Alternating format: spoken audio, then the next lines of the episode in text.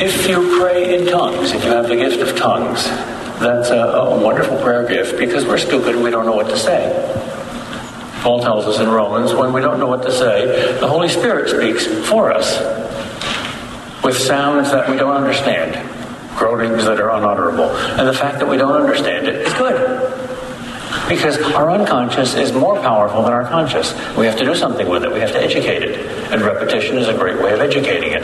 And the fact that the conscious, rational, abstract understanding doesn't get in the way, that's good. Nothing wrong with either one of them, but we need both.